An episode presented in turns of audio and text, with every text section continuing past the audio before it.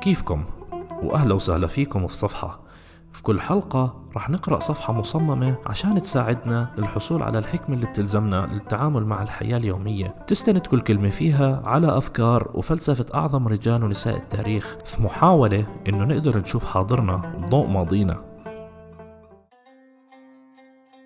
بدي أحكي لكم قصة صغيرة. بسنة 483 قبل الميلاد قرر ملك الفرس زركسيس الأول إنه يحاول يحتل اليونان للمرة الثانية فأمر جيوشه ببناء جسرين على مضيق الدردنيل. مضيق الدردنيل اللي هو ممر مائي دولي بيربط ما بين بحر إيجا وبحر مرمرة. فبدأوا الجيوش إنهم يبنوا الجسور على مضيق الدردنيل بهدف إنهم يوصلوا آسيا بأوروبا. لكن اللي ما كان متوقع إنه بعد ما خلصوا إجت عاصفة كبيرة ودمرت أمواج البحر كل الجسور اللي بنوها. طب شو تتوقعوا يا ترى كانت ردة فعل الملك زركسيس لما سمع باللي صار؟ هلأ هو أكيد لما سمع باللي صار عصب بس ما عصب على الجيش ولا قرر يحاسبهم. لكن قرر إنه ينزل الجيش على البحر ويجلدوه 300 جلدة للبحر وينرمى فيه زوجين كلبشات. ومش بس هيك طلب منهم يحكوا للبحر وهم عم بجلدوه. يا أيها الماء المرير سيدنا يعاقبك لأنك أخطأت في حقه بالرغم من أنه لم يفعل لك شيئا. سيعبرك الملك زيركسيس شئت أم أبيت؟ وفقا للقانون لا تستحق شفاعة من أي أحد لأنك ماء عكر. بيحكي لنا الكاتب رايان هوليدي أنه على مدى التاريخ في أشخاص قاموا بأعمال غبية بس لمجرد أنهم معصبين. كم مرة ندمنا على مواقف صارت معنا وتصرفنا فيها بطريقة مش مناسبة بس لأنه إحنا معصبين. في حديث للصحابي الجليل أبو هريرة رضي الله عنه عن رسول الله صلى الله عليه وسلم قال ليس الشديد بالصرعة إنما الشديد الذي يملك نفسه عند الغضب. ونتذكر في نوبات غضبنا إنه الغضب مش من الرجولة وبحكي الرجولة ليش؟ لأنه للأسف لما نرجع بالتاريخ أغلب الأشخاص اللي قاموا بأفعال مش مناسبة بسبب الغضب للأسف كانوا من الرجال. لكن الرحمة واللين هم أكثر إنسانية وبالتالي أكثر رجولة لأن الرحماء هم اللي عندهم قوة وبأس وشجاعة مش القساة ولا الساخطين. فكل ما تحكمنا بانفعالاتنا كنا أقرب للقوة لأنه الغضب هو مجرد دليل على الضعف. هلأ الشعور بالغضب هو عاطفة إنسانية طبيعية كلنا منعصب.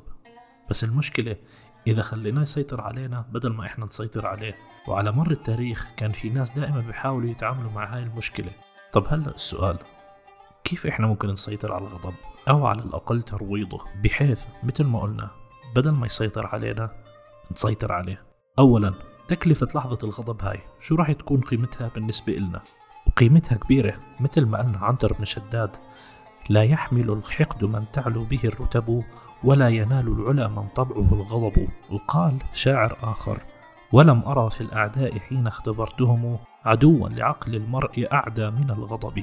ومثل ما بيقولوا إذا لقيت حالك بحفرة وقف حفر لأنه بالنهاية لما تعرف تكاليف لحظة الغضب هذه راح تكون أقل عرضة للغضب.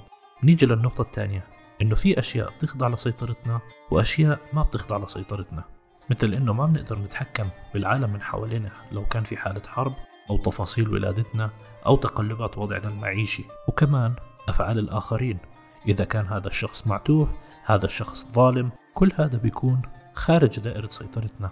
لكن اللي داخل دائرة سيطرتنا هو ردود أفعالنا ومين إحنا.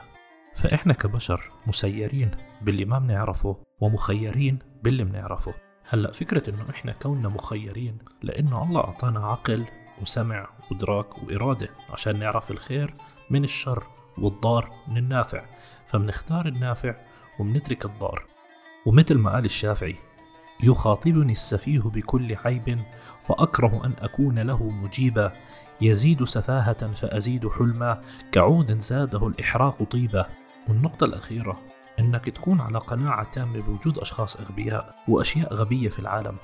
تخيل أنه حتى ماركوس إيريليوس الإمبراطور الروماني واللي كان يعتبر أقوى رجل في العالم بزمانه كان يحكي لحاله هذا الحكي في مذكراته اللي صدرت بعد وفاته ككتاب تحت عنوان تأملات أو meditations. كان يقول لحاله الصبح إني راح أقابل المتطفل والجاحد والعاتي والعنيف والغدار والحسود والمصلحجي. فهم في ابتلاء نتيجة جهلهم لطبيعة الخير وطبيعة الشر.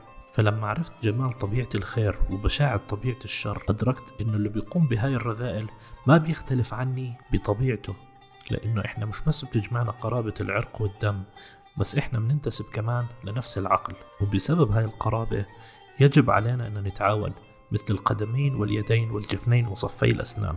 لأنه البديل إنه تضلك تمسك نفسك لحد ما وجهك يصير أزرق. وحيضلهم يعملوا اللي يعملوه إذا ما تعاوننا.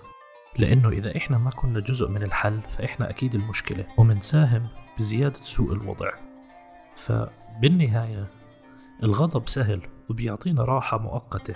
لكن المشكلة إنه بيجعل الأمور أسوأ لأنه أوله جنون وآخره ندم. كلنا أكيد شفنا الضرر اللي سببه الغضب من خلال أحداث صارت بحياتنا أو عبر التاريخ لأنه الغضب أطرش وأعمى وما بيشوف منطق ولا عقل ولا بيفرق بين صح وغلط. وبيخلق البؤس محل ما يكون في امتنان وحضور وسعادة وبدمر علاقات وبفككها وأكتر من هيك بدمر صحتك. وإذا أعجبتكم هاي الحلقة أتمنى منكم أنكم تشاركوها مع أصدقائكم وبنشوفكم الحلقة الجاية.